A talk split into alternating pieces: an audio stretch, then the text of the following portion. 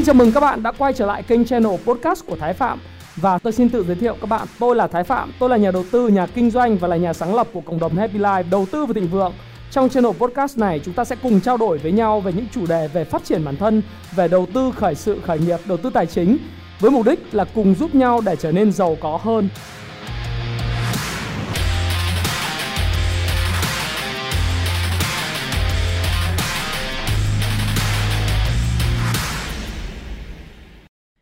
Rồi, thực ra thì để duy trì cái năng lượng tích cực lúc khó khăn là một việc uh, nó tưởng là dễ nhưng thực tế là rất là khó. Ừ. Thế giới quả là rộng lớn và có rất nhiều việc phải làm, đúng rồi. Sự thật với các bạn rằng là lý do tại sao tôi lại lấy cái uh, slogan mà thế giới quả là rộng lớn và rất nhiều việc phải làm. Ngày hôm nay tâm sự trước để đợi một số bạn sẽ vào coi.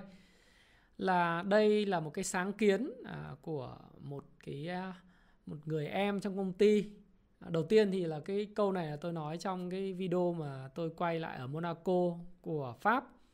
Và người em lên công ty thì rất thích cái triết lý này của Thái Phạm và làm cái nhạc hiệu của cái chương trình. Nhưng mà cái cuốn sách này năm một nghìn chín trăm chín mươi sáu, chính xác là một nghìn chín trăm chín mươi sáu thì tôi có đọc. Và cái tác giả của cuốn sách là Kim Gu Trung. Thời bấy giờ ông là chủ tịch của tập đoàn Daewoo, Daewoo Hàn Quốc, một trong tập đoàn rất lớn bên cạnh Samsung, lờ giê và Hyundai, là bốn tứ đại gia của ngành công nghiệp Hàn Quốc. Và thời điểm đó khi bắt gặp được cái tư tưởng của cuốn sách Thế giới quả là rộng lớn và rất nhiều việc phải làm của Kim Go Chung, thì tôi bị mê hoặc bởi cái tư tưởng và tư duy của ông. Ông lúc đấy thì không những là thần tượng của những cái người trẻ trên thế giới, à, của, của giới trẻ Hàn Quốc, mà là còn thần tượng của rất nhiều giới trẻ trên thế giới với cái câu nói nổi tiếng này. Có nghĩa rằng là bạn phải thấy rằng cuộc sống của bạn có nhiều thứ để làm lắm, nhiều thứ để mà phấn đấu lắm. à, Do đó thì tôi mang theo cái tinh thần này và mượn tạm câu nói nổi tiếng của chủ tịch tập đoàn Hàn Quốc à, là Daewoo, ông Kim Go Chung. Và một trong thần tượng của tôi chính là Kim Go Chung. Đó cũng là một thần tượng doanh nhân. Mặc dù thì sau này trong cuộc đời thì ông mất rồi, nhưng mà trong tập trong cuộc đời của ông thì có nhiều những cái gian gian khó, và đặc biệt vào cuối của giai đoạn cuộc đời thì bị cáo buộc liên quan tới tham nhũng. Tôi thì tôi không bao giờ tin về chuyện đó. Tôi không bao giờ tin về chuyện đó bởi vì cái đấu đá chính trị và đấu đá liên quan đến việc làm ăn nó rất là ghê gớm tại Hàn Quốc. Nếu các bạn xem những bộ phim như Vincenzo hay là những cái bộ phim về thế giới của Hàn Quốc, các bạn sẽ thấy nó phức tạp hơn bạn nghĩ rất nhiều. Những cái tập đoàn của Hàn Quốc thì nó mafia, mafia. À, à.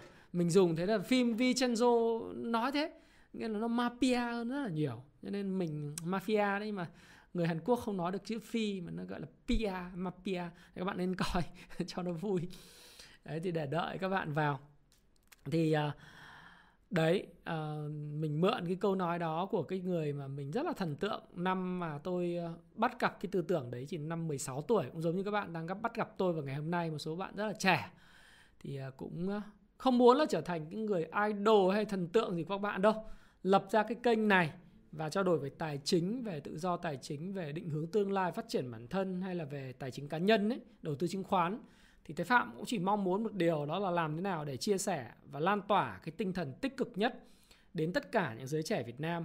À, những cái người mà có duyên biết đến mình, mình có thể ảnh hưởng được và tạo ra một cái năng lượng tích cực trong việc hành động và thay đổi, của việc tư duy đúng, hành động đúng. Bởi vì thực tế ra cuộc sống thì tôi có thể thoát ra được khỏi cái quê nghèo của tôi, thoát ra khỏi được một cái hoàn cảnh rất là xấu xí. À, và cái hoàn cảnh buộc tôi phải trở thành một cái người có thể trở thành công nhân mỏ, than, hoặc là một người có thể là đã chết ở cái nghĩa trang Đèo Sen của Cao Xanh, Hạ Long, à, của, của cái, cái thành phố Hạ Long và cái thế hệ tám ích như thế. Mà may mắn làm sao tôi thoát ra được nhờ những cái tư tưởng, nhờ những cuốn sách, nhờ những người thần tượng. à, Ở đây là cái doanh nhân Hàn Quốc, ông Kim Go Chung. Thì cái lúc mà tôi làm cái kênh này, tôi chỉ mong muốn là làm thế nào mình truyền lại những cái cơ may, những cái may mắn của mình trong việc mang lại những cái giá trị tích cực đến trong cuộc sống. Và nhờ những cái giá trị tích cực đó, cái cuốn sách hay, cái tư duy đúng, mình có thể thay đổi cuộc sống được một người nào đó nếu tình cờ bắt gặp được cái tư tưởng này. Thì đấy là cái lý do tại sao tôi start out cái channel này. Đấy. À, rồi Thành phố thì phải có mỏ than chứ, bây giờ nó thành phố hoành tráng thế chứ hồi xưa nó là mỏ than ấy. Khắp Hạ Long lúc nào những bụi mù em ạ. Ừ. Ok, thì bây giờ tôi bắt đầu cái livestream của mình và bắt đầu với cái chủ đề của ngày hôm nay. Thực tình với các bạn là tôi có cái video, các bạn đừng đừng bỏ qua cái livestream này, bởi vì đến cuối chương trình tôi sẽ give out năm cái cuốn thiết kế cuộc đời thịnh vượng mà tôi nghĩ rằng thiết kế cuộc đời thịnh vượng bản mới năm hai không hai mốt là gồm những trang màu ấy, nó là những cái cuốn sách mà nó là cái cuốn sách mà có thể thay đổi cuộc sống của khá là nhiều người. Cái này là quà tặng của Thái Phạm. Và lý do tại sao tôi lại làm video ngày hôm nay này, livestream là hiện nay khi mà mình đi qua ấy, đi đâu mình thấy cái cửa đóng then cài trong cuộc sống ấy. Tôi sống ở Sài Gòn có lẽ từ năm hai nghìn mười lăm đến giờ thì đây là lần đầu tiên mà nếu mà không tính cái ngày một tháng tư năm hai nghìn hai mươi khi mà giãn cách xã hội toàn toàn quốc, thì tức là cái ngày thời điểm đấy nó cũng không buồn bằng thời điểm hiện nay. Buồn ở đây không phải là là mình buồn, mà cái quang cảnh cuộc sống nó cứ chậm chậm, nó trôi đi, buồn lắm. Đó.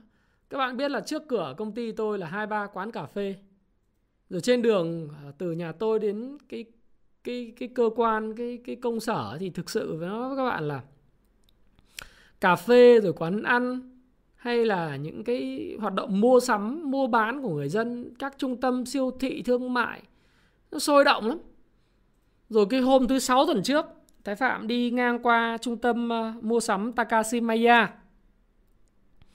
ở quận Nhất, sáu mươi lăm Lê Lợi đó, và khu Nam Kỳ Khởi Nghĩa, tam giác Pasteur, Lê Lợi và Nam Kỳ Khởi Nghĩa, thì mới thấy rằng là đóng cửa im lìm ấy. Lung quanh, xung quanh đấy chỉ có một số các cái uh, office building hoạt động. Vốn là cái đường mà nó lúc nào cũng đông nghịt kín người như là đường Pasteur hay đường Nam Kỳ Khởi Nghĩa, mà mình lần đầu tiên mình thấy nó buồn bã gì đâu.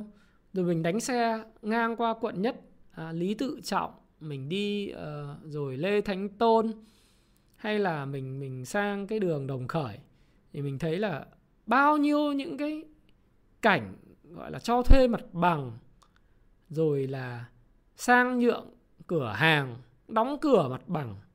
Thế cuộc sống nó cứ chậm, mà cuộc sống chậm nó buồn, Nó, nó, nó không nhìn thấy cái sinh khí nữa. Cảm giác nó không có sinh khí. Cái tháng, tháng tư năm hai nghìn hai mươi thì mình vẫn còn thấy là đây là cái sự tạm thời. Thế nhưng mà đến thời điểm này mới trôi qua được khoảng hai mươi ngày thôi, mình đã cảm thấy rằng là chính bản thân những cái bạn bè, những anh em xung quanh mình, nó cũng cứ lừ đừ trong cái bối cảnh mà nó cách ly, nó cũng cũng lừ đừ lừ đừ như vậy. Mà mình cảm thấy cái năng lượng, nó cảm thấy một cái sự rất, rất là tiêu cực. Thực sự là rất khó để nói bằng lời luôn ấy. Ừ. Thực ra những cái lời khuyên cho người mới tham gia thị trường hay tất cả mọi thứ thì anh sẽ khuyên vào lúc sau. Còn bây giờ mình cái video của hôm nay mình sẽ nói một cái chủ đề nó khác đi. à, Thì nó bực bội là bởi vì cái quán ăn, nhà cửa, rồi tiền bây giờ cũng không có chỗ tiêu. Đó, nó có tiền không cho tiêu, du lịch không này. Đó, đúng không ạ? Trung tâm thương mại không tiêu được. Ngay cả bản thân tôi, nói thật với các bạn là tôi có một cái... Đây, đây là cái ví của tôi.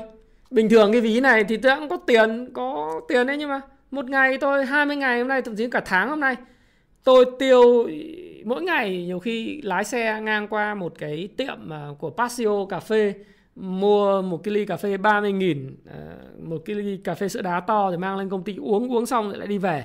Chưa ăn cơm ở nhà, bởi vì giờ hàng quán có mở đâu. Rồi tối ăn cơm ở nhà, sau đó lại ở nhà, lại ở nhà, ở nhà. Cái tiền, tiền cũng chả tiêu được. Xã hội tiền không tiêu được thì xã hội không phát triển. Mua bán online thì cũng mua được một ít, đồng ý không?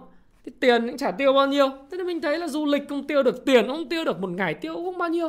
Rồi có một số bạn nhắn tin riêng cho tôi à, trên uh, Facebook Messenger nói bây giờ thực sự em cũng đã Đã khổ quá anh ạ, vì uh, em bị mất uh, Mất job ấy, mất công việc, công ty cho em nghỉ, cắt giảm lao động. Một số bạn môi giới bất động sản thì nhắn tin tôi, công ty bất động sản cắt giảm lao động. Một số bạn thì du lịch, một số bạn tiếp viên hàng không, một số bạn thì là học trò, cắt giảm lương. Rồi mình đọc những cái báo chí mà thực sự là niềm tự hào của Việt Nam trước đây là Vietnam Airlines uh, bay sang Mỹ, vươn cao, vươn xa Việt Nam, sải cánh vươn xa, thì bây giờ nợ nần chồng chất, nguy cơ là phá sản. Đấy, theo cái báo, báo cáo của Bộ Tài chính mới gần đây. Rồi nhân viên thì phải bị cắt giảm, rồi phải đi làm nhiều job ở tiệm xăng pê vê Oil hay là Petrolimex này nọ. Thì đọc những cái đó vào người nó, tôi không biết các bạn cảm giác sao, nhưng mà tôi có cảm giác chung quanh là cái năng lượng của tất cả mọi người đang xuống thấp. Ừ. Ờ, về bãi cháy giờ đâu về được đâu, phải không ạ? Về bãi cháy và sôi động sầm uất thì sầm uất thì đem từ Sài Gòn về, giờ người ta cách ly ngay. Vâng, xin chào anh Ngọc Anh. Thì thực sự với các bạn rằng là, là nếu cái năng lượng nó thấp như vậy mà cứ duy trì, và các bạn tự bản thân bạn bạn cứ rơi vào cái vòng xoáy, nó gọi là cái vòng xoáy victimization, tức là mình là nạn nhân của cái xã hội, nạn nhân của hoàn cảnh, thì chính bản thân bạn sẽ cảm thấy rằng là cuộc sống của bạn nó bức bối và khó chịu lắm, và bạn đang chuẩn bị cho một cái sự thất bại nó nặng nề trong tương lai. Thực sự cái hoàn cảnh về cách ly xã hội hiện nay nó đang xảy ra, nó không phải là cái điều nằm trong sự mong muốn của chúng ta, cũng không phải nằm trong sự mong muốn của bất cứ cái cơ quan công quyền hay bất cứ một cái chính phủ nào có mong muốn cái chuyện đó nó xảy ra cả. Nó là một hoàn cảnh khách quan. Nhưng trong cái bối cảnh mà cái năng lượng nó đang ở cái mức trung bình, nó xuống thấp và nó lan tỏa cái xã hội của sự tiêu cực, rồi các bạn xem lên trên uh, trên mạng thì mọi người không có lan tỏa sự tích cực nhiều mà toàn đi theo những cái thứ drama. Tôi không muốn chỉ trích, nhưng mà thích nhìn vào những cái cái sai của người khác, thích nhìn vào những cái khó khăn của người khác, thích joking, uh, những cười đùa trên những cái nỗi đau, một cái gì đó nó nó thực sự nó khiến cho mọi người cảm giác là nó dần dần nó cứ năng lượng nó cứ xuống dần xuống dần xuống dần, rồi mất job, công việc không tổ chức được. Ngay bản thân tôi vậy. Thực ra thì bản thân tôi tôi có những khóa học cần phải cam kết thực hiện với lại anh em học trò. Thế đến đến thời điểm này thì delay một lần, delay lần thứ hai, và khả năng là phải đến sau khi dịch nó qua đi vào tháng bảy, tôi đang dự báo là đến tháng bảy nó mới qua đi, mà khống chế tốt đến tháng tám mới có thể tổ chức được.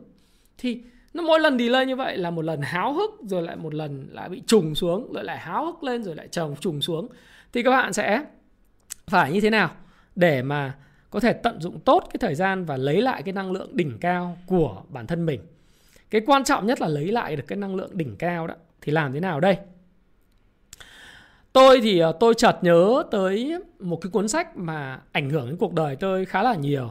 Cái cuốn sách này là cái cuốn sách mà tôi highly recommend các bạn đọc. Đó là cái cuốn của Viktor Frankl, Man's Search for Meaning. à, Tức là cuốn sách mà, cái này không phải của Happy Life xuất bản, các bạn có thể mua lên trên Tiki. Là uh, người đàn ông đi tìm lẽ sống ấy, đi tìm lẽ sống, dịch chính xác đi tìm lẽ sống, Man's Search for Meaning. Thì trong cái cuốn sách mà chúng ta có thể uh, chúng ta có thể học được cái bài học gì? Thực ra Viktor Frankl là cái người mà duy nhất còn sống sót tại cái trại tị nạn của phát xít Đức. Các bạn biết là trong lịch sử chiến tranh thế giới thứ hai thì uh, lúc đó là phát xít Đức tự coi mình là một dân tộc thượng đẳng và cực kỳ là bài xích người Do Thái. Đối với lại một cái dân tộc thượng đẳng thì người Do Thái là một trong những người mà thông minh hơn họ, có thể đe dọa à, cái, cái vị trí lãnh đạo một cái dân tộc thượng đẳng. Thì Hitler mới tạo, tạo nên một cái chủ nghĩa nó bài xích người Do Thái, và Viktor Frankl và gia đình của ông là một trong những nạn nhân. Thế thì ông và gia đình của ông bị nhốt vào các cái trại tị nạn tập trung của phát xít Đức, và lần lượt từng người một, từng người một à, bị à, gọi như đánh đập tàn nhẫn, và thậm chí là bị thủ tiêu và chết ở trong ngục. Thế thì trước cái bối cảnh mà các bạn biết là mười người vào thì đến chín người chết như vậy, thậm chí nó có những hố chôn tập thể của người Do Thái. Thế làm thế nào để một con người không những là không bị chết ở trong trại tị nạn tập trung, mà còn có thể không những là sống sót, không, không bị chết, sống sót ra, sau đó trở thành tiến sĩ và viết lại một cuộc đời, viết lại một cuốn sách, cuốn sách cực kỳ hay và thay đổi cuộc đời của nhiều người, đó là Đi tìm lẽ sống. Thì Viktor Frankl nó có một câu rất hay mà tôi đọc lại cho các bạn để các bạn cùng nghe, đó là: điều kỳ lạ về con người là chúng ta chỉ có thể sống bằng cách hướng về tương lai. Đây chính là sự cứu rỗi cho con người trong những hoàn cảnh khó khăn nhất. Mặc dù đôi khi ta nên buộc tâm trí mình bám vào những nhiệm vụ ấy, và thảm họa sẽ tới với những người không nhìn thấy trước ý nghĩa của cuộc sống mình, không mục tiêu, không mục đích. Và thực tế với các bạn rằng là theo nghiên cứu sau đó của cuốn sách và của tác giả, của tiến sĩ Viktor Frankl, thì những người chết ở trong ngục là một, một trong những người đầu tiên thuộc về tầng lớp nó gọi là bi quan. Bi quan thái quá về tương lai. Tương lai nó không có bất cứ cái gì tốt đẹp cả, và người ta sẵn sàng đợi, không làm gì đợi chết. Đó. Cái người thứ hai, cái, cái tiếp người thứ hai mà sẽ không vượt qua nổi, đó là những người lạc quan thái quá. Đó. Những người bi quan thì không nói làm gì. Bi quan là giờ thôi, đằng nào thì mình cũng toi rồi, cho nên là thôi mình bi quan, mình toi, đằng nào cũng toi. Đấy. Nhưng mà cái người thứ hai mà cũng bị chết và không tồn tại nổi, đó là những người lạc quan thái quá. Người lạc quan thái quá là cái người mà ngày mai, chỉ trong ngày mai thôi là tôi có thể thoát khỏi cái nơi này. Chỉ trong ngày mai, ngày mốt tháng sau và năm sau thôi, tôi có thể chịu đựng đến hết ngày mai, tôi có thể chịu đựng đến hết tuần sau, tôi có thể chịu đựng đến hết năm nay, năm sau tôi ra khỏi cái ngục tù này. Đấy là người lạc quan thái quá. Và càng lạc quan cho đến khi cái thực tại nó diễn ra nó không đúng như sự lạc quan của họ, và họ từ trạng thái lạc quan thái quá nó rớt trở về cái trạng thái nó gọi là bi quan thái quá, và không còn hy vọng sống. Không còn hy vọng sống. Một trong những cuốn sách nữa mà nếu các bạn tìm hiểu của Viktor Frankl thì bạn đọc nên đọc một cuốn sách nữa, cũng không phải do Happy Life xuất bản, đó là cuốn sách Hai Số Phận. Nếu các bạn nào kinh doanh về ngành khách sạn, nhà hàng, hay là các bạn kinh doanh một cái một cái lĩnh vực các bạn về về business hay là bất cứ một cái gì các bạn muốn đọc mà tìm lẽ sống, thì bạn nên đọc về cái cuốn sách Hai Số Phận. Cuốn sách đấy là một tiểu thuyết viết về hai số phận của một cái nam tước, một một trong những cái người mà tạo ra nguyên một cái đế chế về khách sạn lớn nhất trên thế giới. À, và trong cái thời, nói chung là một trong những, những, những cái câu chuyện mà người ta có modify, tức là có hư cấu một chút, nhưng mà nó cũng dựa trên câu chuyện có thật, thì nó nói minh họa rất là rõ ràng cái ý tưởng là những người mà bi quan quá cũng chết, và những người lạc quan thái quá cũng chết. Tức là đó lúc mà nam tước à, sống ở trong trại tị nạn của Nga ở vùng Siberian á, vùng, vùng uh, phía bắc của nước Nga, Siberia là âm ba mươi bảy, ba mươi tám độ. Thế thì nếu mà anh cứ lạc quan là ngày mai anh có thể thoát được khỏi cái ngục tù và địa ngục trần gian này, và anh nghĩ rằng ngày mai hoặc tuần sau hoặc tháng sau hoặc năm sau, thì đến lúc mà nó không xảy ra, cái hiện thực nó không xảy ra đúng như cái mong đợi của anh này, anh cũng chết. Thì chúng ta vận vào, đúng rồi, cuốn sách Hai Số Phận đấy, Trần Sĩ. Trần Sĩ là một trong những học trò của tôi ở Kung Fu Chứng Khoán mười. Thì vào hôm tối chủ nhật thì Sĩ cũng sẽ tặng sáu cái cuốn đến Nhật cho các bạn. Thế thì Hai Số Phận đấy là một trong những cuốn sách mà highly recommend, và Viktor Frankl trong cái cuốn Man's Search for Meaning cũng là một cuốn sách mà các bạn nên đọc cùng với lại cái Thiết Kế Cuộc Đời Thịnh Vượng, để các bạn sẽ thấy rằng là các bạn có nhiều thứ để họ để để phấn đấu. Thế thì quay trở lại cái bối cảnh Việt Nam mà tại sao tôi lại có cái live stream này, tôi nói chuyện với các bạn. Đó là khi mà chúng ta nhìn thấy cái năng lượng xuống thấp, chúng ta bị mất jobs, mất việc làm, bị cắt giảm lao động, bị uh, coi như là không có thu nhập, hay là cái công việc của mình nó bị ảnh hưởng, hay đùng một cái thì những cái khu phố của mình bị cách ly, thu nhập nó bấp bênh. Học trò tôi thì ở Quảng Nam, ở Đà Nẵng à, hay là ở Hội An thì bây giờ làm hướng dẫn viên du lịch cũng không được, ở nhà chơi, ở Ninh Bình rồi tất cả Hạ Long cũng tiếp là chơi chơi hai năm nay từ, từ tháng ba đến giờ. Thế thì làm sao để mình ứng xử cho nó đúng? Làm thế nào để mình mình mình vượt qua được cái cái cái lúc mà cái năng lượng của cả cái vũ trụ này nó nó thấp như vậy? Ta bạn không không thể tưởng tượng cái vai trò của tinh thần đâu, của năng lượng đâu. Cái năng lượng và sức mạnh của vũ trụ ấy nó có tính lây nhiễm. Nó không khác gì con con virus này đâu. Cái năng lượng của bạn, cái người mà đối diện với bạn ấy, nó cũng có cái khả năng contagious. À, tức là cái tính từ là contagious là lây nhiễm, còn cái danh từ là contagiousness, tức là nó nó cái sự lây nhiễm của cái năng lượng tiêu cực đến với bạn, và cái năng lượng thấp ấy, nó rất là cao và nó ảnh hưởng cuộc đời và tương lai của bạn. Tôi cũng rất là may vì nhiều người nói với tôi rằng là anh Thái ơi, mỗi lần em xuống tinh thần thì em lại vào cái kênh của anh, em xem lại những cái livestream thiết kế cuộc đời thịnh vượng của anh, em xem lại những cái video motivation truyền động lực của anh, em xem lại những cái tâm sự của anh, những cái video về phát triển bản thân, thì em cảm thấy rằng là em có năng lượng nhiều hơn rất nhiều. Nào, để tôi nói với bạn biết rằng những cái năng lượng tích cực nó cũng lây nhiễm, lan truyền, và những năng lượng tiêu cực nó cũng lây nhiễm và lan truyền. Một cách vô thức, con người là sản phẩm của môi trường xung quanh, sản phẩm của tin tức.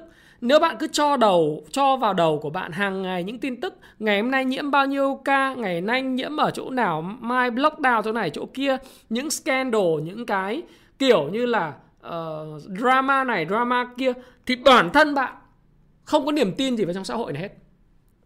Bạn luôn luôn đặt nghi ngờ cho mọi thứ xảy ra xung quanh mình. Bạn nghi ngờ về động cơ của người đi làm từ thiện, bạn đi bạn nghi ngờ động cơ của người này người nọ làm cái này, liệu có cái động cơ gì đằng sau hay không? Tại sao một con người lại phải làm việc này việc kia để chứng minh bản thân mình hay làm cái gì đó? Và thậm chí khi tôi đang livestream với các bạn ở đây, một số những người xem sau này, một số những người mà thích judgment, đánh giá, thích nêu quan điểm, đề cao quan điểm, đánh giá, có thể ông này chắc là phải à, muốn chứng tỏ cái điều gì đây, ông này chắc là phải thế này, phải thế nọ. Họ không tin. Không tin vào cái pure, một cái, một cái pure motivation, một cái động cơ rất là trong sáng, một cái, cái, một cái động lực mà người ta chỉ mong muốn, người ta muốn giúp người khác, muốn giúp cái người có ảnh hưởng trong cái tầm ảnh hưởng của mình mà thôi. Nhưng mà người ta, mình không thể, mình không thể kiểm soát được người khác nghĩ gì về mình, phải không ạ? Và mình cũng không quan tâm người khác nghĩ gì về mình. Nhưng mà đại khái là sẽ có những người thích nhận xét và đánh giá người khác. À, thì cái năng lượng, để tôi minh họa các bạn biết là cái năng lượng nó mang tính truyền nhiễm. Nếu bạn nhìn cái gì tiêu cực nhiều quá, đọc những cái gì tiêu cực nhiều quá, thì bạn cũng sẽ thấy rằng là bạn sẽ bị truyền nhiễm vậy. Bạn đi ra ngoài đường bạn thấy đóng cửa nhiều quá, thấy người này than mất việc, người kia không có việc làm, người này thua lỗ, người kia phá sản, bạn sẽ thấy, bạn cảm giác cuộc sống nó slow down. Rồi một số bạn thì nói là em bình thường chạy thể dục đấy, nhưng mà em không thể ra khỏi nhà được anh ạ, bây giờ nó bức bối vô cùng luôn. Em cảm giác người em nó ì ù, nó không biết tại sao mà nó khó chịu lắm anh Thái. Nó thực sự các bạn là như vậy. Đó. Thế thì quay trở lại câu chuyện của hai số phận và của câu chuyện Viktor Frankl. Làm thế nào để chúng ta không bi quan quá độ, nhưng cũng không phải rơi vào tiếp người giống như a quy của Lỗ Tấn. Trong cái câu chuyện uh, a quy chính truyện của Lỗ Tấn là lạc quan thái quá. Chúng ta phải nhìn một cách tàn bạo, nhìn thẳng vào sự thật. Chỉ có nhìn thẳng vào sự thật và thiết lập một cái mong đợi thấp nhất, và kiên trì bền bỉ làm những việc mình cần phải làm, thì chúng ta mới vượt qua được khỏi cái giai đoạn hiện nay, khó khăn hiện nay. à, Chút xíu nữa anh sẽ trả lời những câu hỏi. Thế thì bây giờ chúng ta nói là bây giờ kiên trì nhìn thẳng vào sự thật. Thế sự thật nó là cái gì? Chúng ta không lạc quan thái quá và chúng ta không có bi quan, nhưng mà chúng ta nhìn thẳng vào sự thật. Sự thật là cái đại dịch và cái biến chủng này, này biến chủng Delta này, này nó không thể được khống chế trong một thời gian ngắn. Bây giờ là thời điểm chúng ta đang livestream nói chuyện nhau ngày mười chín tháng sáu năm hai nghìn không trăm hai mươi mốt. Chúng ta đừng có kỳ vọng rằng cái biến thể này sẽ được khống chế vào thời điểm vào cuối năm nay hay là đầu năm sau. Cái đó không xảy ra đâu. Vì sao? Một sự thật đấy là chúng ta cần vaccine. Vaccine của chúng ta thì theo Bộ Y tế chúng ta cập nhật là hiện nay đã có đặt hàng hơn một trăm năm mươi triệu liều rồi. Nhưng mà vấn đề về nguồn cung đối với chúng ta từ các chương trình của W H O, trừ từ, từ các việc mà chúng ta thương thảo với lại Mỹ về vaccine của Moderna, Pfizer, Johnson and Johnson, đúng không? Vaccine của Sinopharm của Trung Quốc, hay là những cái những cái thông tin khác thì chúng ta đọc báo chính thống thôi. Chúng ta cũng thấy rằng là Bộ trưởng cũng nói rằng là phải triển khai và đến năm sau là có nguồn cung, và lúc đấy thì mới tiêm được, mà phải tiêm được đến bảy mươi phần trăm mới có miễn dịch cộng đồng. Như vậy, cách mà chúng ta thoát ra khỏi cái đại dịch này thì về tham minh nó phải là năm hai không hai hai. Bạn chỉ nghĩ là cuối năm hai không hai hai. Do đó thì từ giờ đến lúc đó mọi thứ nó cũng sẽ như thế. Đừng tưởng là Hồ Chí Minh bị mà các tỉnh khác không bị là các bạn đã cảm thấy là an toàn. Thậm chí tôi nói các bạn nhé, Hồ Chí Minh là cái trung tâm của thành phố, theo thống kê chính thức là chín triệu dân. Đấy. Nhưng mà cái không chính thức nó có thể lên mười mấy triệu dân. Không thông, không thống kê chính thức. Nhưng Hồ Chí Minh là nơi mà giao thương hàng hóa và lan tỏa con người đi khắp cả nước. Chẳng qua là chưa xét nghiệm thôi. Chỗ nào cũng có nguy cơ. Tôi đọc cái báo của của vê en Express, của giám đốc trung tâm xê đê xê của Hồ Chí Minh thì có nói rất là rõ đấy, là chúng ta hãy nghi ngờ mọi người tiếp xúc gần với mình, bởi vì giờ ai cũng có nguy cơ trở thành ép không, ép một hết. Ghi báo trên báo vê en Express. Thì mình phải xem là ok, cái đại dịch nó không thể qua vào vào năm nay và không thể qua vào đầu năm sau. Nó tại Việt Nam nó cần phải đến cuối năm, khả thi nhất là nửa cuối năm sau, phải không ạ? Và nếu ngày hôm nay Hồ Chí Minh đóng cửa thì khả năng uh, giãn cách xã hội theo theo chỉ thị mười lăm á, đang đang giãn cách theo chỉ thị mười lăm thì khả năng ở các tỉnh thành khác cũng có thể bị. Như hôm nay thành phố Vinh, mai lại ở Hà Tĩnh, mốt thì lại ở Đà Nẵng, mốt lại Quảng Nam, vân vân. Nhiều địa phương rồi Kiên Giang, rồi Tiền Giang, rồi này nọ. Thế thì chúng ta cái cái nguy cơ có thể xảy đến với bất cứ ai, bất cứ tỉnh nào, bất cứ địa phương nào. Và chúng ta phải sống với những cái sự bình thường mới như vậy. Và kinh doanh tiếp tục khó khăn, đầu tư bất động sản tiếp tục khó khăn, à, những cái hoạt động về à, thể thao, giải trí, du lịch nó cũng vẫn tiếp tục khó khăn. Trừ khi là chúng ta tiến hành, chúng ta mở cửa dần dần. Ví dụ như hiện nay đang tính thí điểm cho Phú Quốc để đón tiếp khách du lịch, giống như Phuket của Thái Lan vậy. Thế thì chúng ta sẽ phải thấy rằng là chúng ta đối diện và nhìn thẳng vào sự thật. Đừng lạc quan quá rằng ngày mai, ngày kia, tháng sau hay là một quý nữa nó sẽ hết và công việc của mình trở lại bình thường. Không, nó không bình thường trở lại trong thời gian ngắn. Những cái gì đang xảy ra mà chúng ta đọc trên báo đối với Vietnam Airlines, với Vietjet, với Bamboo Airlines, vân vân, và những cái doanh nghiệp lữ hành, những cái du lịch và khách sạn là thứ mà chúng ta sẽ phải nghĩ rằng là cái tệ nhất, xấu nhất nó phải hết hai không hai hai, thậm chí đến đầu hai không hai ba. Đó là sự thật trần trụi.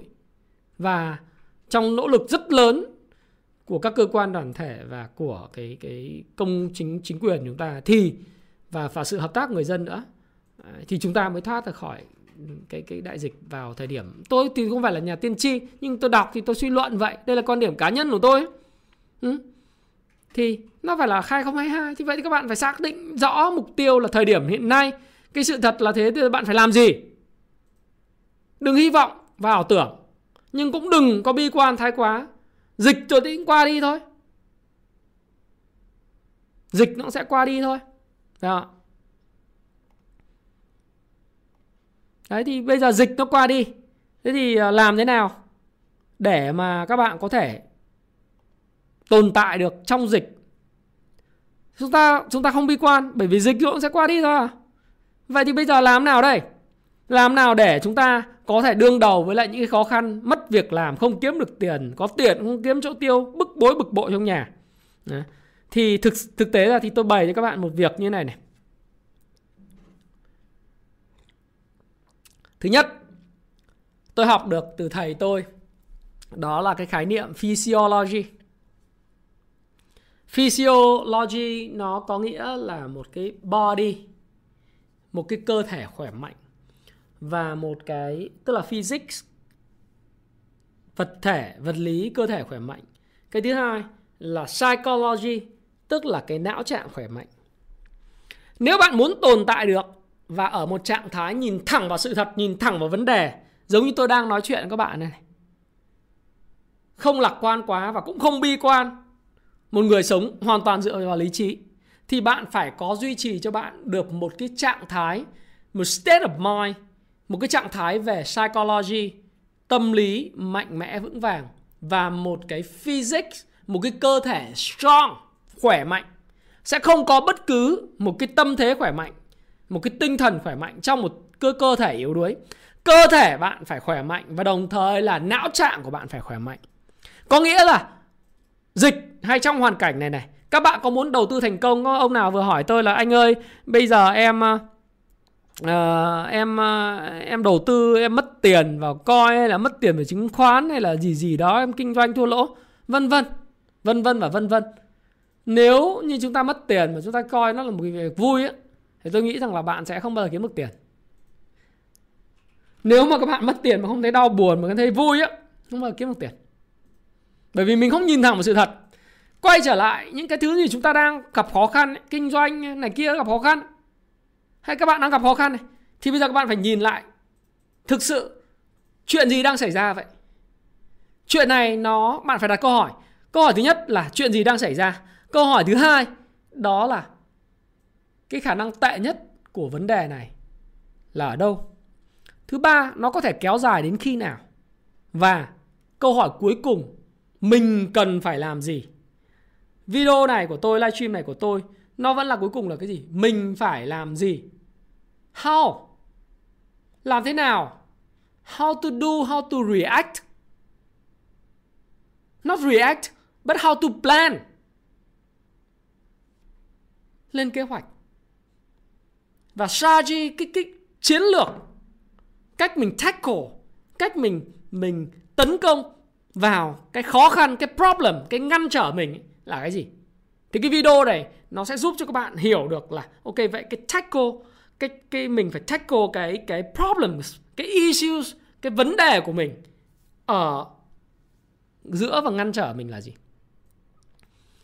Và cái tâm thế của mình nó phải là tâm thế trung dung, không lạc quan quá mà cũng không bi quan quá. Và physiology nói bạn phải có một body khỏe mạnh, nói bạn phải có một cái tâm thế khỏe mạnh. Nào bây giờ một body khỏe mạnh cần phải làm gì? Nào bây giờ này, ok. Thứ nhất là bạn phải uh, có một thứ mà bạn cần phải làm, đó là bạn cần có một cơ thể khỏe mạnh. Nếu bạn chạy bộ không được, bạn không bị đeo khẩu trang, đúng không? Bạn, tức là khi mà bạn ra ngoài đường bây giờ, hồi xưa bạn không phải đeo khẩu trang, bây giờ bạn phải đeo khẩu trang chạy. Bây giờ thậm chí chỉ thị mười sáu là ngồi im tại nhà không chạy ra đường được, chỉ thị mười lăm là còn chạy bộ được, đúng không? Mà đeo khẩu trang chạy thì nó rất là mệt.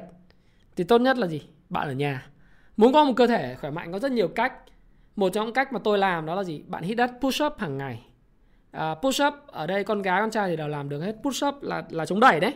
Chống đẩy thì bạn chống đẩy ba set mỗi một ngày, mỗi set là mười lăm đến hai mươi cái, hoặc là bạn chống đẩy bốn năm set tùy theo cái thể trạng của bạn và sự quen thuộc của bạn qua từng ngày. Lúc đầu bạn mới khởi tạo cái thói quen thì một cái tiny habit, thì bạn hãy push up chống đẩy khoảng hai lần. hai lần một ngày thôi, mỗi lần là hai mươi hai mươi cái.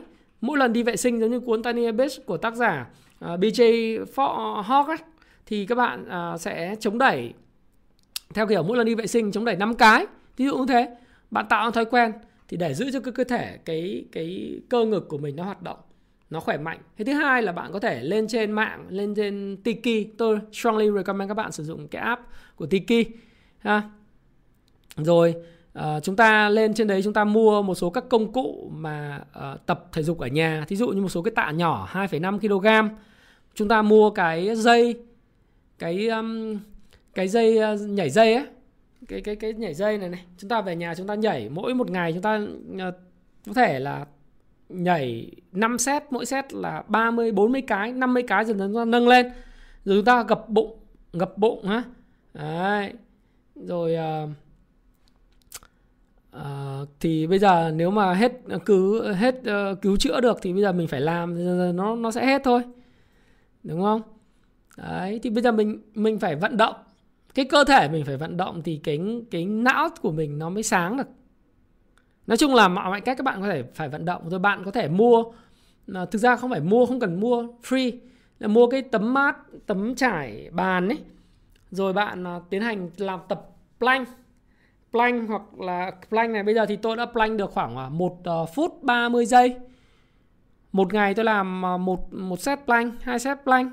Lúc đầu thì cũng chỉ được ba mươi giây, hai mươi lăm giây thôi, nhưng dần dần đến mỗi ngày tăng năm giây. Mỗi ngày tăng năm giây thì bây giờ được một phút ba mươi giây. Đấy. Rồi bạn có thể squat. Squat đứng lên ngồi xuống, rồi các bạn tập thể dục, dùng có thể lên mạng tham khảo cái dịch cân kinh vẫy tay đấy, để mà có thể gia tăng cái cơ thể, sức khỏe và sự chịu đựng của mình. Ngay cả ở đây cái này, thói quen này không phải là thói quen của những người mà uh, bình thường đâu, đây là thói quen những người thành công ấy. Nếu các bạn đọc cái cuốn sách của Giao dịch như một phù thủy chứng khoán của Mark Minervini và Tư duy như một nhà vô địch, uh, giao dịch như một nhà vô địch ấy, thì ông nói rằng là cái tôi và Mark Minervini cùng bị ảnh hưởng cái tư duy cũng giống như Guy Spier trong cuốn Lột xác để trở thành nhà đầu tư giá trị. Và thậm chí sau này tôi gặp thầy tôi Phil Thao tại cái hội thảo và hai cái khóa học của Phil Thao trong năm hai nghìn không trăm mười bảy và hai nghìn không trăm mười bốn. Thì uh, thú thật với các bạn một điều, đấy là uh, thầy tôi năm nay, tức là thầy tôi bằng tuổi bố tôi. Đấy, sinh năm bốn mươi lăm, bố tôi thì mất rồi, mà thầy sinh năm bốn mươi lăm nhưng mà giờ vẫn rất là khỏe mạnh. Thì do là thầy là cái người thích chơi thể thao, chơi polo, tức là chơi cưỡi ngựa và đánh, đánh bóng, rồi chơi huấn luyện chó bun, rồi chạy bộ, nhiều thứ mỗi ngày. Bây giờ chúng ta thấy rằng là năm nay thầy bảy mươi mấy rồi, đúng không ạ? Đấy, mà vẫn rất là khỏe mạnh, gần tám mươi. Khỏe mạnh hơn Joe Biden nhiều. Đấy, khỏe mạnh hơn Joe Biden rất là nhiều. Thì thành thử ra là giàu có để làm gì? Giàu có là để khỏe mạnh, nhưng mà thực sự khỏe mạnh là để giàu có. Thì chúng ta xem những cái nhà vô địch đầu tư chứng khoán như Mark Minervini hay là uh, Guy Spier, rồi thầy tôi, thì chúng tôi đều bị ảnh hưởng bởi một người bậc thầy khác, đó là Tony Robbins, Anthony Robbins. Tức là ảnh hưởng cái concept và ý tưởng mà cái rất đúng là physiology, có nghĩa là mình phải khỏe mạnh về cơ thể. Nên thành thử ra là để trading thành công, để kinh doanh thành công thì luôn phải giữ cho cái cơ thể rất là đẹp. Nếu các bạn gặp tôi ngoài đường thì các bạn sẽ thấy rằng là tôi trông trẻ hơn cái video này rất nhiều. Năm nay bốn mươi rồi. Nhiều ông xem video của tôi bảo ông này trông chẩu, trẻ trẻ trẻ trâu ấy, gọi là chẩu tre, đúng không? Trẻ nhưng mà năm nay tôi bốn mươi rồi không ạ? Năm ba mươi chín, bốn mươi, năm tám mươi hai, bốn mươi rồi. Nhưng chứ không còn không còn trẻ đâu. Nhưng mà trông nó trẻ, mà gặp ngoài đường còn trẻ nữa, trẻ lắm. Tính tình vui vẻ, lúc nào cũng cười sảng khoái, ai nói gì cũng cười thôi, chứ làm gì đâu. Nhưng mà do là mình rèn luyện thể dục thể thao. Nếu các bạn nhìn lại cái hình ảnh của tôi năm hai nghìn không trăm mười hai so với thời điểm hiện nay thì tôi không có đã già đi bao nhiêu. Thậm chí hai nghìn không trăm mười hai lúc mà tôi mập mạp với tôi còn trông còn già hơn bây giờ. Bởi vì mình mặc ăn mặc thì mình mặc áo sơ mi rồi đóng thùng, quần Âu, mặc giày tây, lúc nào cũng đi những giày tây mấy nghìn đô, trông có vẻ oách, phông nền, hoành tráng vớ vẩn, đúng không? Thời điểm đấy trông già hơn bây giờ nhiều. Nhưng mà cái physiology, cái, cái, cái cơ thể khỏe mạnh nó là một cái thứ mà sống còn đối với những người giao dịch, kinh doanh thành công à, và những doanh nhân mà họ duy trì được cái năng lượng đỉnh cao trong một thời gian dài. Giống như ông thầy tôi là thầy Tony Robbins ấy, là người mà có thể nói rằng là bây giờ gọi là tỷ phú, tỷ phú đô la, có phần hùn góp vốn vào hai mươi tám ba mươi công ty khác nhau, nguyên một cái hòn đảo ở, ở Fiji, đúng không? Và thay đổi cuộc sống hàng triệu người trên thế giới này. Thì thầy bây giờ cái đầu ông to, nó thật cái đầu ông to như cái, cái, cái body của tôi, tôi tôi đứng chụp hình về ông, trời ơi trời. Nói chung là mình lọt thỏm nhỏ bé tí, hiểu không?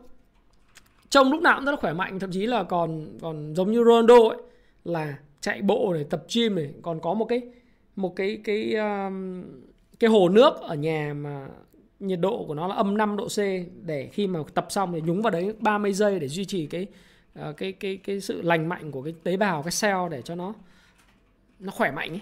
Đấy, thì cái cái body nó phải khỏe thì bạn tâm thế bạn mới khỏe mà thoát ra khỏi cái năng lượng tiêu cực được. Điều thứ hai là đối với lại cái mindset của bạn. Ừ.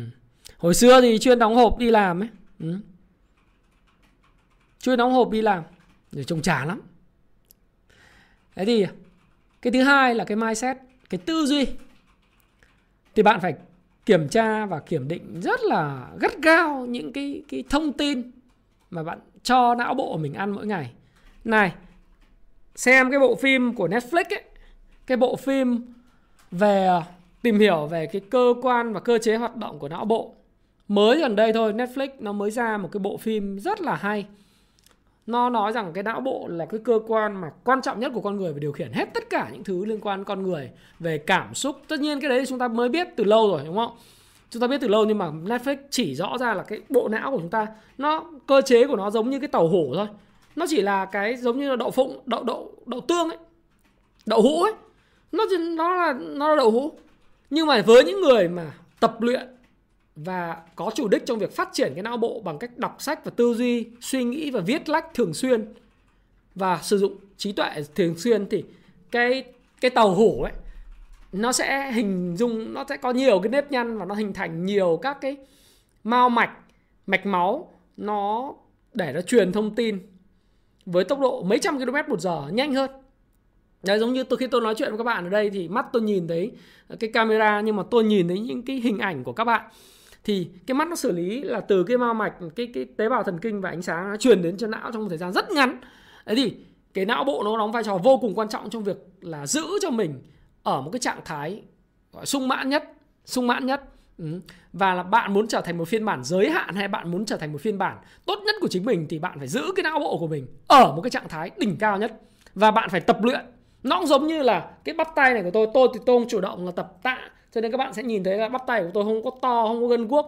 Tôi thì tôi chủ động là push up, và cái ngực của tôi này, cái bụng của tôi này, và các cơ đùi của tôi. Bởi vì tôi là một cái một runner, một người chạy, cho nên tôi chỉ cần là những cái cơ như thế thôi, chứ tôi không có muốn phát triển cái cơ khác. Nhưng mà quay trở lại cái não bộ ấy, thì não bộ nó cũng giống như là các cái cơ bắp của cơ thể mình vậy. Nếu các bạn không, không vận động thường xuyên, không vận động tức là bằng cách đọc, cho những cái não bộ mình suy nghĩ, ăn, viết và nghĩ, thì cái tàu, tàu phớ của mình ấy, tức là uh, cái đậu hủ của mình nó không có nếp nhăn, nó không có mao mạch, nó không gấp thép lại. Cái bộ, bộ xử lý của nó nó phẳng, nó không có nhiều cái khom khom. Giải phẫu học của những cái người mà nổi tiếng và giáo sư thì cái, cái nếp nhăn của nó rất là lớn, nếp nhăn của họ rất là lớn. Đúng rồi, nó giống như tàu phớ ấy. Nếu các bạn mà Mà không có đọc sách hàng ngày thì nó giống như tàu phớ ấy. Nó chả có nếp nhăn gì cả. Tên phim thì các em cứ search trên Netflix thì nó mới recommend cái về neuron thần kinh, một cái, một cái series rất là hay, Nên nên coi. Thì ở đây là gì? Cái, cái, cái psychology về mặt tâm lý của mình, mình cần phải giữ cái não bộ của mình không tiếp thu những cái rác thải độc hại. Các bạn biết rác đầu vào thì nó sẽ rác đầu ra. Các bạn tiếp nhận những thứ mà tiêu cực hàng ngày, đọc những thứ như là phá sản, rồi bạn đọc những thứ như kiểu là drama, scandal này nọ, nó sẽ dẫn đến là cái não bộ bạn xử lý theo kiểu ô thế giới này chả có gì đáng tin cả, ô thế giới này ghê gớm quá, giờ mình không biết gửi tiền tiết kiệm cho ai, à, mình không biết là đưa tiền từ thiện mình cho ai, ai cũng đòi lấy tiền của mình, ai cũng không minh bạch thế này, ai cũng đẻo giả thế này, ai cũng là lý thông thế này, giờ thì mình tin ai, mình không tin ai nữa, túm lại mình không tin ai nữa. Đó, dần dần mình đi vào cái trạng thái tiêu cực và mình không có niềm tin gì về cuộc sống cả. Hoặc là mình cơ thể mình không, mình yếu mà cứ thế hắt xì, thế là viêm xoang, cứ thế là ù lì, rồi thôi đọc làm gì. Có những thằng đọc sách cũng chả kiếm được tiền. Đó. Cứ nói bản thân mình, những thằng đọc nhiều sách ấy chắc gì đã kiếm được tiền, đọc thì nhiều tàu hỏa nhập ma. Biết bao nhiêu thằng thông minh đọc sách không kiếm được tiền rồi đọc đấy, rồi cũng chết đấy. Đó. Lên trên mạng đọc thích, ui thằng này cũng sai mà, thằng này sai suốt, nhận định sai suốt. Đó. Xong rồi thằng này chắc gì giàu, thằng này chắc kiếm tiền, chắc máy, ăn máy. Đó. Mình cho não mình ăn những thứ như thế. Khi mà mình ăn những thứ như thế thì mình sẽ trở thành con người như vậy. Cho nên là bây giờ mình nói ở cái góc độ tích cực, đó là bạn nên ăn những thứ nó Nó là những cái giống như hai số phận, cuốn theo chiều gió, bố già, năm mươi ngày hẹn đầu tiên, bộ phim rất hay, năm mươi First Dates, First Dates, năm mươi ngày hẹn đầu tiên. Nhưng bộ phim ý nghĩa về cuộc sống, Life is Beautiful.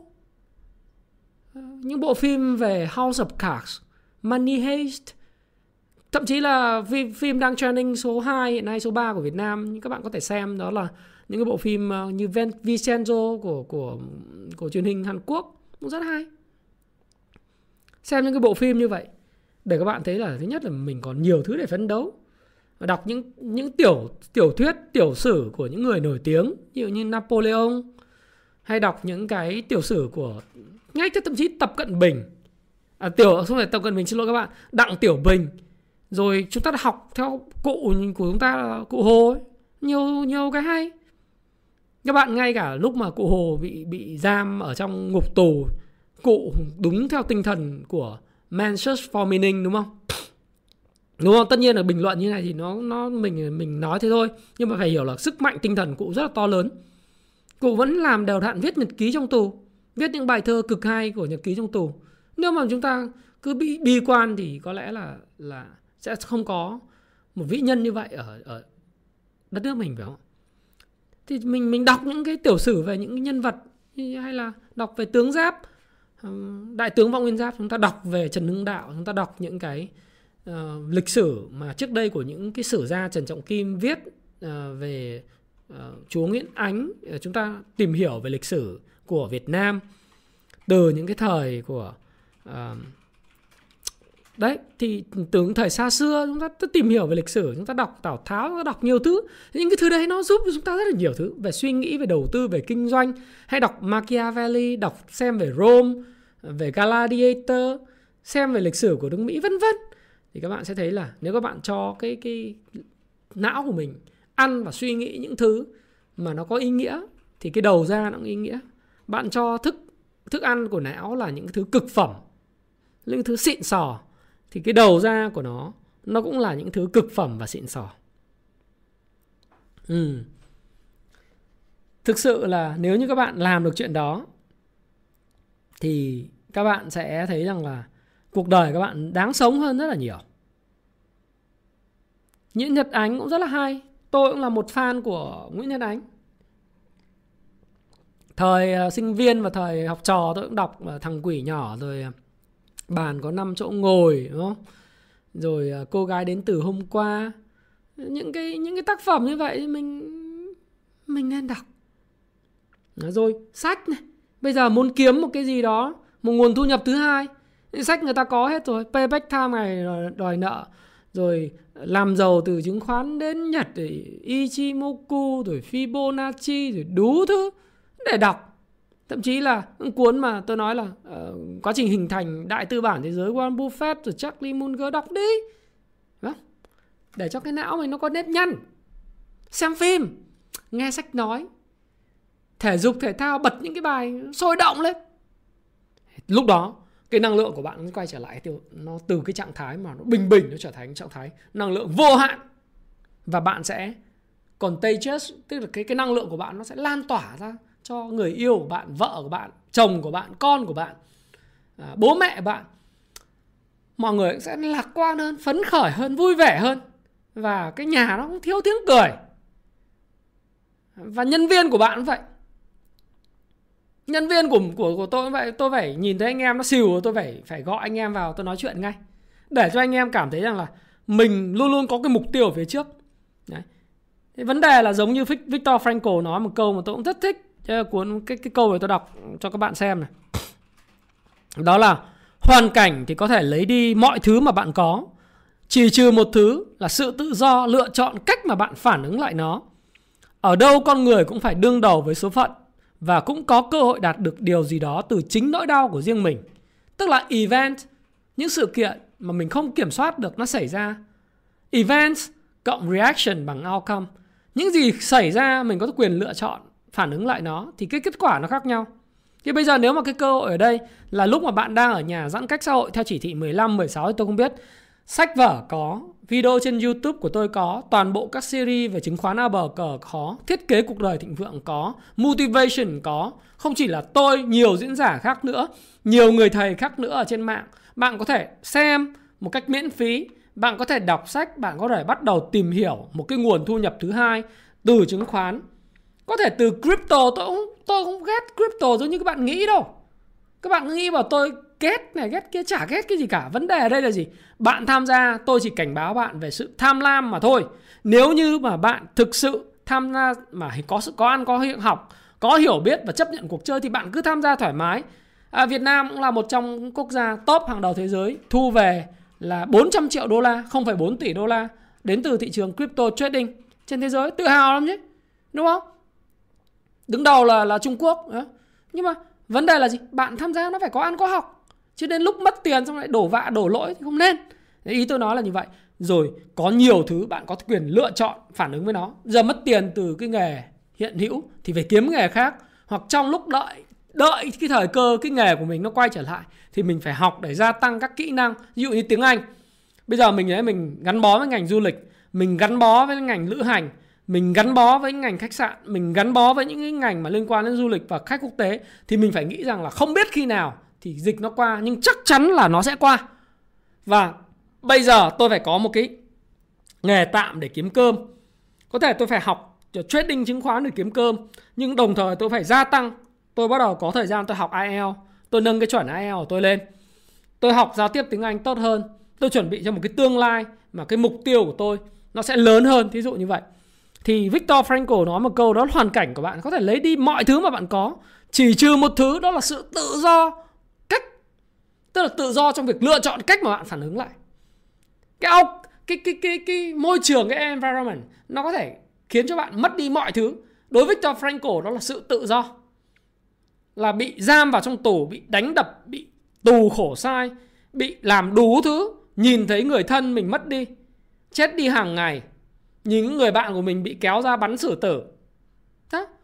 Lấy đi của mình hết tất cả mọi thứ rồi, nhưng mà cái thứ mà nó không thể lấy được của mình và phát xít không thể lấy đấy, ông ấy đó là gì? Ông tự do chọn lựa cách mà ông phản ứng là nhịn nhục, sống. Không phải là sống để mà chỉ là tồn tại, mà sống mà để kể lại những cái sự tàn bạo, khốn nạn mà của phát xít Đức đã hành động đối với lại người Do Thái tại các trại tị nạn, và để truyền cảm hứng cho những người khác thay đổi.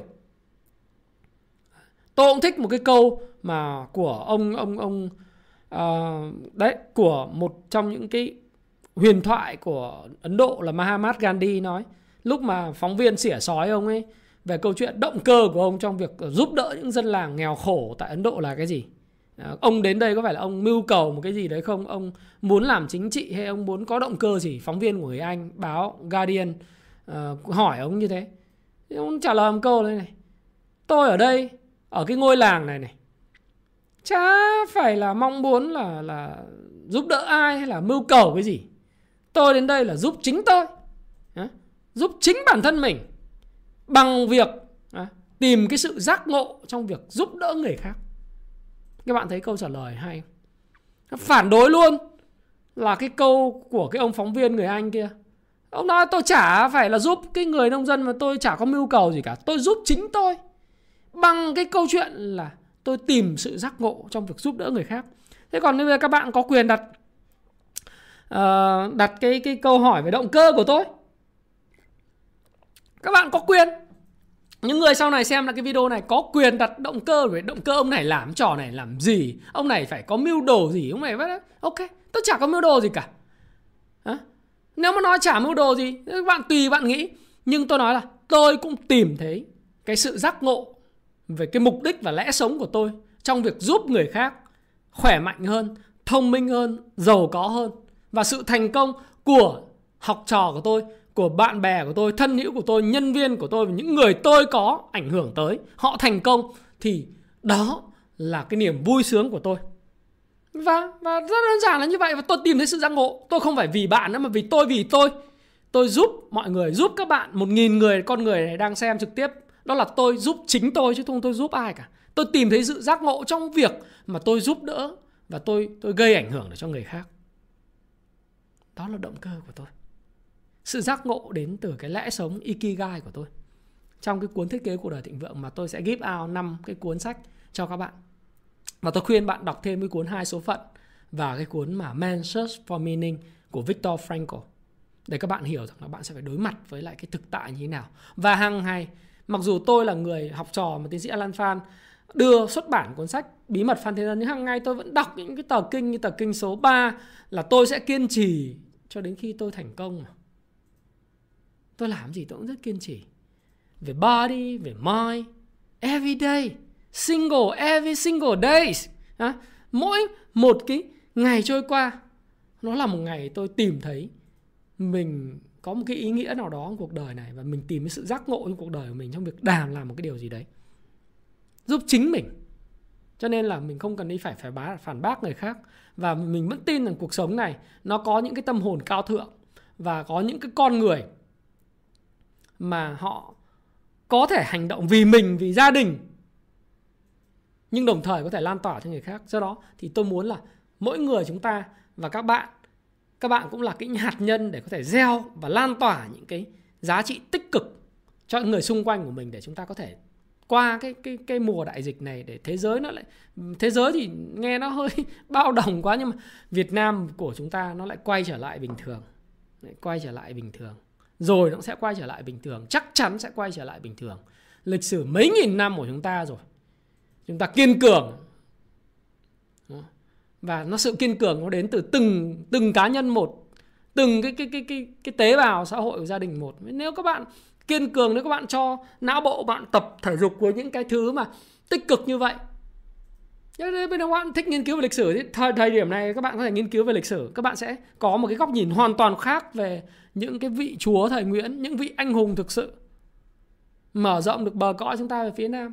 Nếu chúng ta thực, thực, thực sự tìm hiểu về lịch sử, chúng ta sẽ thấy là ngưỡng mộ tổ tiên cha ông ta. Nếu bạn tìm hiểu lịch sử đúng ấy, mà bạn càng tìm hiểu bạn sẽ thấy là các bạn càng ngưỡng mộ những cái vị chúa Nguyễn mà mở rộng bờ cõi đất nước ta về phía Nam. Thì đây là cái lúc mà cái cơ hội của các bạn tìm hiểu. Nên nhiều người cứ thích hay chỉ trích bảo ông chỉ thích tìm hiểu lịch sử Trung Quốc này nọ, mà xin lỗi, tôi đọc lịch sử hơi bị nhiều, tôi mê tất cả những gì trong quá khứ, những vị anh hùng chẳng qua là gì. Tôi không phải lên để giải thích cho mọi người. Và tôi chỉ mong muốn là gì? Tôi tôi khám phá một điều gì mới và tôi tập luyện cái bộ não của mình. Thì thì mỗi ngày lời khuyên của tôi là gì? Đọc sách ít nhất là năm mươi cho đến bảy mươi trang. Nghe những cái tin tức thời sự. Bật về tê vê một ra, thời sự mỗi một buổi tối. Nghe đi, xem mà diễn biến cuộc sống thế nào. Cũng có gương người tốt, việc tốt, nhiều thứ để làm lắm. Xã hội lúc nào cũng có người tốt hết. Không phải là bị tuyên truyền hay nhồi sọ gì đâu các bạn. Các bạn xem, các bạn cứ xem thôi. vê tê vê hàng, hàng ngày ấy. vê tê vê một đấy, đúng không ạ? mười chín giờ, mười chín giờ bốn mươi lăm, bao nhiêu tin hay. Rồi bản tin tài chính kinh doanh, nhiều tin hay lắm. Đó. Thì cứ đọc, cứ nghe. Tiếp cận những cái thông tin một cách chính thống. Rồi chúng ta phán xét sau. Thì cái, cái, nó xây dựng cái, cái muscle của chúng ta. Rồi chúng ta đọc những cái thứ đúng. Chúng ta vận động cơ thể. Thì à, tôi tặng các bạn trong cái livestream này, đó là cái physiology. Cái cơ thể khỏe mạnh và cái tâm tâm thế khỏe mạnh. Thì bạn có thể đương đầu với mọi thứ trong cuộc đời này. Mọi thứ khó khăn. Bởi vì bạn được tự do lựa chọn cách bạn phản ứng với những hoàn cảnh. Và lời khuyên của tôi cho những bạn mà hiện nay đang gặp những bất bênh với liên quan đến thu nhập, đó là hãy tìm hiểu một cái kỹ năng kiếm tiền mới một cách thụ động. Thụ động ở đây không phải là không phải làm gì, mà phải nghiên cứu nó. Đó là đầu tư chứng khoán. Nó là đầu tư những thứ dựa về phân tích kỹ thuật, về phân tích cơ bản. Nó có thể chưa lỗi mốt trong năm nay, năm sau. Và thậm chí nó không lỗi mốt trong suốt bốn mươi năm mươi năm tới của Việt Nam đâu. Thái Lan hiện nay quy mô giao dịch của họ cao to gấp mấy lần mình, ba, ba lần mình. Mình giao dịch tỷ đô một ngày, họ giao dịch ba tỷ đô một ngày. Mình cứ nhìn thế, tiền nó còn nhiều lắm. Chỉ có điều là mình không tham lam, mình không có ngu xuẩn thì mình sẽ không bị mất tiền thôi. Đấy. Thì anh cũng, thôi được rồi, thì cũng cảm ơn mọi người. Thì cũng một tiếng rồi để trao đổi, tự chung lại.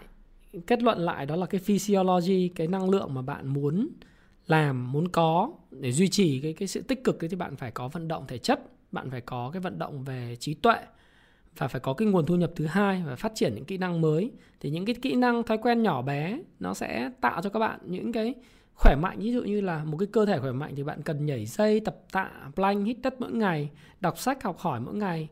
Đợt nghỉ dịch này phải học được một kỹ năng mới và chắc chắn là bạn sẽ kiếm được tiền. Đấy, thì anh cũng, cũng, cũng chia sẻ với Quả Long, Quốc Việt và Nhung Đặng, Minh và Toàn những cái những Phước Trần, những cái thứ như thế. Anh biết là bọn em theo, theo anh, quan sát anh, rồi cũng theo cái kênh của anh trong hai ba năm nay. Có những người theo dõi anh hai ba năm nay rồi, gắn bó với anh. Thì anh tin rằng là những cái, anh Thái Phạm tin là những cái mà mình chia sẻ nó giúp ích được cho những cái bạn mà follow mình, và mỗi ngày các bạn thấy tốt hơn một phần trăm. Đấy là cái niềm vui và hạnh phúc của Thái Phạm. Nếu chúng ta có duyên thì chúng ta sẽ gặp nhau. Thế nhưng mà cái, cái chia sẻ đó là gì? Nếu các bạn chỉ cần gặp tôi trên YouTube, các bạn học hỏi được cái điều gì đó ở tôi và ứng dụng vào trong cuộc sống, thì đấy cũng là cái niềm, niềm hạnh phúc của tôi rồi. Và như tôi nói các bạn, tôi làm điều này vì ai? À, trước hết và trên hết đó là vì chính tôi. À, tôi học Mahatma Gandhi ở điểm là tôi tìm thấy cái sự giác ngộ trong việc giúp đỡ và lan tỏa những giá trị tích cực cho mọi người, và cách nhìn đúng về bản chất của sự vật hiện tượng. Thế thì trước tết là vì chính tôi như vậy, và tôi muốn lan tỏa lại.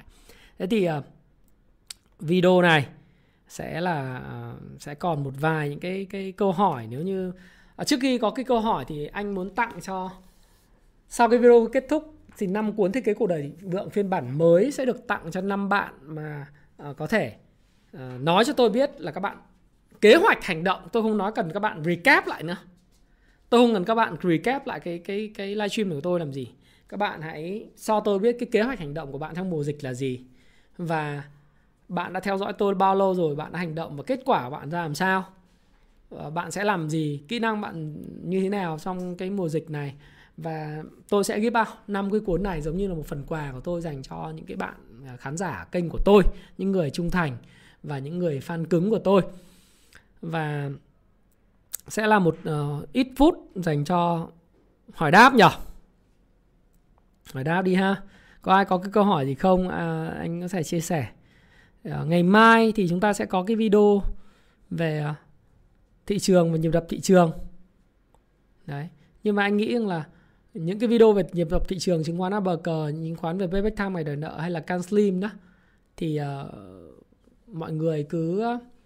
Cách mà đối với người mới thì cứ đọc sách kết hợp với video xem, mưa rầm thấm lâu ấy, rồi tham gia vào cái cộng đồng Happy Life đầu tư tài chính thịnh vượng ở phía trên ấy. Bởi vì mỗi một buổi sáng thì anh sẽ có chia sẻ và viết cái điểm tin hàng, hàng sáng từ thứ hai đến thứ sáu ở đó, để mọi người cứ đọc, dần dần nó ngấm vào mình và nó trở thành ngôn ngữ của mình. Giống như hồi xưa anh mới biết đầu chơi bóng đá hay là bắt đầu tìm hiểu về bóng đá vậy, thì lúc đầu là chỉ biết nó vậy vậy thôi. Sau đó thì mình tham gia, mình dịch những cái bài bài dịch của Arsenal chấm com, trang chủ của Arsenal chấm com về Arsenal chấm com.vn để dịch ra bằng tiếng Việt. Thì dần dần cái tiếng Anh mình nó tốt lên. Đấy, thì cứ như thế, nó phải tích lũy dần dần. Thì dần dần em sẽ thấy rằng cái kỹ năng về đầu tư, về kinh doanh nó sẽ trở thành một phần của bản thân mình. Ok, anh làm thêm các cái series về kinh doanh được, anh sẽ làm ha.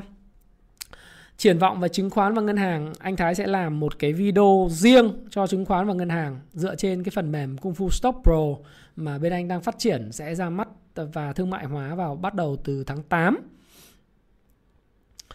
Tham gia vào thị trường Future Forex thì thực tế thì đây là một cái thị trường mà hiện nay chính phủ Việt Nam chưa khuyến khích và nó cũng chưa phải là thị trường chính thống.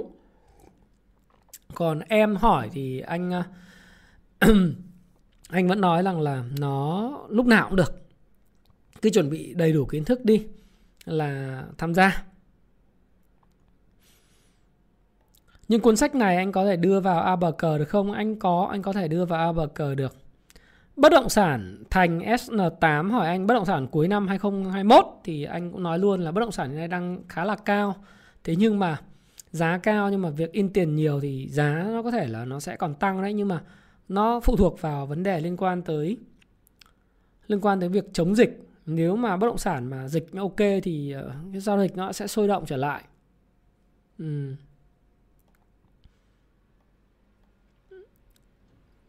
Không hiểu cái cuộc sống là kẻ thù số một thành công, anh không hiểu cái cuốn sách đó. Hanasama, em đang học Hà Nội hỏi anh là anh ơi em đang học lớp mười hai thì phải làm gì? Thực sự là đối với lớp mười hai thì bây giờ em tập trung vào cái việc của em quan trọng nhất, đấy là học lấy cái kiến thức ở trường, tốt nghiệp lớp mười hai và học đại học và cao đẳng đi. Một trong những cái mà anh khuyên đó là lấy cái kiến thức đại học. Kiến thức đại học thì có thể mọi người sẽ nói rằng là ờ, nó thế này thế kia, nhưng mà thực sự cái kiến thức đại học sẽ mang lại cho em cái quan hệ và sự tự tin rất nhiều sau khi em ra, ra đời. Ok em, phần mềm thì anh sẽ có cái phần mềm Fibonacci thì sẽ, sẽ có trong cái cuốn sách Fibonacci luôn rồi em. À, Tuấn Anh hỏi là anh có dịch thêm sách về ngài Livermore không? À, có em ạ. Livermore, sách về Livermore thì sẽ ra mắt trong thời gian rất sớm về sách về Livermore. Trong tháng tám thì Happy Life sẽ ra mắt, à, tháng tám tháng chín thì sẽ ra mắt về sách của George Soros, sách mới nhất luôn. À, Bùi Minh Lê hỏi gỗ năm nay có triển vọng? Gỗ năm nay rất triển vọng, triển vọng rất tốt luôn. Ha? Giao doanh nghiệp gỗ sắp tới gỗ ăn cường lên niêm yết trên sàn chứng khoán nữa. Thì năm nay xuất khẩu gỗ là được hơn mười lăm tỷ đô ấy. À, tốt lắm. Ừ. Nếu mà em tham gia mà ôn thi Đại học Kinh tế Quốc dân mà thấy xa quá thì không chỉ có Kinh tế Quốc dân, cuộc đời vào đường thì có rất nhiều trường đại học khác nhau. Hãy học theo cái sức học của mình nhé. Bắt đầu học chứng khoán thì học như thế nào? Thì chính là đọc cái cuốn uh, thực ra là cái chứng khoán a bê xê phần mười bốn anh hướng dẫn cái lộ trình đọc rồi. Xem chứng khoán a bê xê của anh và bắt đầu mở tài khoản tham gia thử thôi. Thì sẽ thấy dần dần, đầu tiên ít nhưng dần dần nó sẽ nó sẽ ngấm vào. Lớp học công phu chứng khoán thì hết dịch là có em ạ. Em cứ đăng ký như Việt Trinh nhé. À, anh trên cái trang thái phạm chấm live khóa học thì nó sẽ có. Và lớp tháng tám thì anh sẽ không nhận học trò, đến hết hết tháng này anh sẽ không nhận nữa học trò nữa vì nó cũng đầy full rồi. Phần mềm bốn M thì chi phí nó sẽ không quá đắt. Nó sẽ không quá đắt, nó sẽ hợp lý và để nghiên cứu cho mọi người, và thực tế nó là cái phần mềm thực chiến để có thể giúp mọi người kiếm tiền ấy. Cho nên là nó cũng rất là công phu trong việc phân tích các cái cổ phiếu ngân hàng, bảo hiểm, chứng khoán và cổ phiếu sản xuất. Nó là một cái phần mềm đầu tiên tại Việt Nam phân tích về cổ phiếu ngân hàng à, và chứng khoán cũng như là bất động à, và bảo hiểm. Nó nó rất là toàn diện ấy. Anh tự tin để nói chuyện đó. Rồi đánh giá với từng cái cổ phiếu cụ thể thì anh Thái sẽ không có thời gian trong ngày hôm nay. À, Bitcoin thì uh, cấp đồng tiền chính quốc gia thì uh, anh nghĩ là Việt Nam cũng sẽ có chấp nhận cái thị trường crypto, đang nghiên cứu thị trường crypto thôi. Uh, Việt Nam thì mọi người hay nhầm, thấy nó anh nói về Bitcoin này kia sập xếp thứ, mọi người cứ bảo là anh có thiên kiến gì về Bitcoin, về crypto. Anh chẳng có thiên kiến gì cả. Anh vẫn sử, sử dụng giao dịch bình thường. Nhưng mà nó khi nào nó FOMO thì phải nói FOMO thôi. Thời gian tới thì có khi anh sẽ không nói về cái chuyện là bọn em mất tiền như thế nào nữa, để để mà bọn em mất tiền bọn em sẽ tự trải nghiệm. Nhưng anh nghĩ Việt Nam thì uh, đang nghiên cứu rồi, và có thể là sẽ có đồng tiền số Việt Nam trong tương lai, maybe you know. Thị trường chứng khoán của Việt Nam có triển vọng hơn thị trường chứng khoán Nhật Bản em ạ, bởi vì thị trường hiện nay nó còn đang mới, mà nó mới thì nó mới có triển vọng. Thị trường Nhật Bản thì nó quá rõ ràng rồi. Tất nhiên nó có nó có những cái uh, rõ ràng thì nó nó nó có phát triển, nó có có cái cơ hội của phát triển, và thị trường mới nổi và cận biên nó có cơ hội ở cận biên. Quan trọng là em em thích cái thị trường nào thôi. Rồi à, ngành xuất nhập khẩu rất triển vọng. Nói chung là ngành xuất khẩu là xuất khẩu nhập khẩu là ngành rất là triển vọng trong trong trong thời gian cuối năm. Anh sẽ làm một cái video riêng về cái chuyện này. Fintech rất là tương lai, đúng rồi. À, bồ đào Nha thằng Đức. Ok, à, hẹn gặp Tiến Cao và mọi người ở Cung Phu Chứng Thám khóa khóa tháng tám tại Hà Nội. Rồi các ngành triển vọng tương lai thì em có thể search là Minh Dương có thể search những ngành tương lai của Việt Nam, những ngành nghề tương lai, cộng với từ khóa là ngành nghề tương lai và Thái Phạm ở trên YouTube thì anh có nói một loạt những cái ngành nghề rồi, mười ngành nghề em em xem lại. Nến Nhật thì anh có video để có gì anh sẽ public lên. Vật liệu xây dựng thì anh không đánh giá cao trong giai đoạn tới bởi vì hiện nay chống dịch khó và các cái uh, nói sao nhỉ? Các cái chi phí đầu vào nó tăng nhiều quá, vốn đầu tư công giải ngân chậm này, mọi thứ nó còn liên quan chống dịch ấy, nên là nó không triển vọng nhiều lắm. Xuất khẩu lao động để kiếm vốn, ok. Ok chứ, rất ok. CanSlim là dùng cho thị trường lên giá, thị trường xuống giá dùng CanSlim vẫn được, lúc nào dùng CanSlim cũng được. Cũng giống như các bạn hay nhầm bốn M là mua tích trữ, là giống như anh đã làm cái video thế nào là mua bốn M kết, kết, kết hợp CanSlim và bốn M đấy. Nó phải mua tích trữ là cứ mua thế nó rẻ là mua, nhầm. Phải mua tích trữ những doanh nghiệp CanSlim. Đấy, thì thị trường nào nó cũng phù hợp hết. Đấy, nó như vậy. Rồi hẹn gặp anh em ở Long Biên ba mươi tháng mười chạy với nhau. Ha. Hàng không sắp tới khó khăn em ạ. Hải Hà ơi, hàng không thì Phạm Phạm Hải hỏi anh là hàng không sắp tới nó khó khăn đấy chứ sao? Bây giờ uh, nợ ngân hàng nhiều. Năm nay lại dự kiến thua lỗ mười nghìn tỷ. Các ngân hàng khó khăn, à các cái ngành hàng không khó khăn lắm. Bởi vì nó liên quan chống dịch. Cái này mình phải nói một cách nó đúng. Nó khó thì mình nói khó, nó thuận thì mình nói thuận. Mình trả thêm, trả bớt, mình trả... Nó là như vậy. Trước khi học công phu chứng khoán thì Chiến định nên đọc sách, uh, tham gia thị trường thử ba đến bốn tháng. Thì học sẽ rất nhiều những cái điều bổ ích. Uh, anh không có khóa, khóa học online. Uh, khả năng lên một nghìn năm trăm điểm không? Thực sự anh không biết có khả năng lên một nghìn năm trăm điểm không. Nhưng mà anh sẽ có những đánh giá À, theo, theo, theo từng tuần. Vì, vì nhìn xa quá thì cũng chả biết được thế nào. Dow Jones thì năm vừa hôm qua cũng chỉnh rồi, đúng không? Để có thể chỉnh để lên, nhưng mà cũng chưa biết được là tùy tình hình các ngân hàng trung ương thế giới support nền kinh tế làm sao. Nông nghiệp thì cũng có cơ hội, nhưng mà phải xuất khẩu cơ. Phân tích vê ét a có chứ, new game. Phân tích vê ét a volume spread uh, thì, thì analysis thì có vấn đề gì đâu. Sắp tới vì, uh, bên... Uh, Bên, bên Happy Life là có nguyên cái bộ sách mà gọi là sách gốc. Sách gốc và là sách gọi là chính hiệu của, của Wyckoff. Đấy. Là ông tổ về vê ét a. Nó ra mắt rất là sớm thì các bạn chờ đợi. Cái cuốn sách này sẽ thay blow up your mind. Thổi bay cái đầu các bạn về phân tích, về giá và khối lượng. Ừ. Theo cái, cái, cái cách của, của Jesse Livermore và của Wyckoff. Do cái người học trò xuất sắc nhất của, của Wyckoff, Richard Wyckoff viết này, các bạn sẽ chờ đợi nhé, rất hay. Đấy, giao thông vận tải hàng hóa ok em ạ. Bán lẻ thì anh không đánh giá cao, nó chỉ có bán lẻ online là ok. Đúng rồi, vê ét a ông tổ là Livermore mà. Nhưng mà Richard Wyckoff là người phát triển các cái phương pháp của Livermore dựa trên bằng đồ thị và và khối giá và khối lượng. Là anh có cả sách của Livermore và sách của Wyckoff luôn. Sách về báo cáo ngành tài chính ngân hàng hay báo cáo tài chính thì anh sẽ ra mắt nó.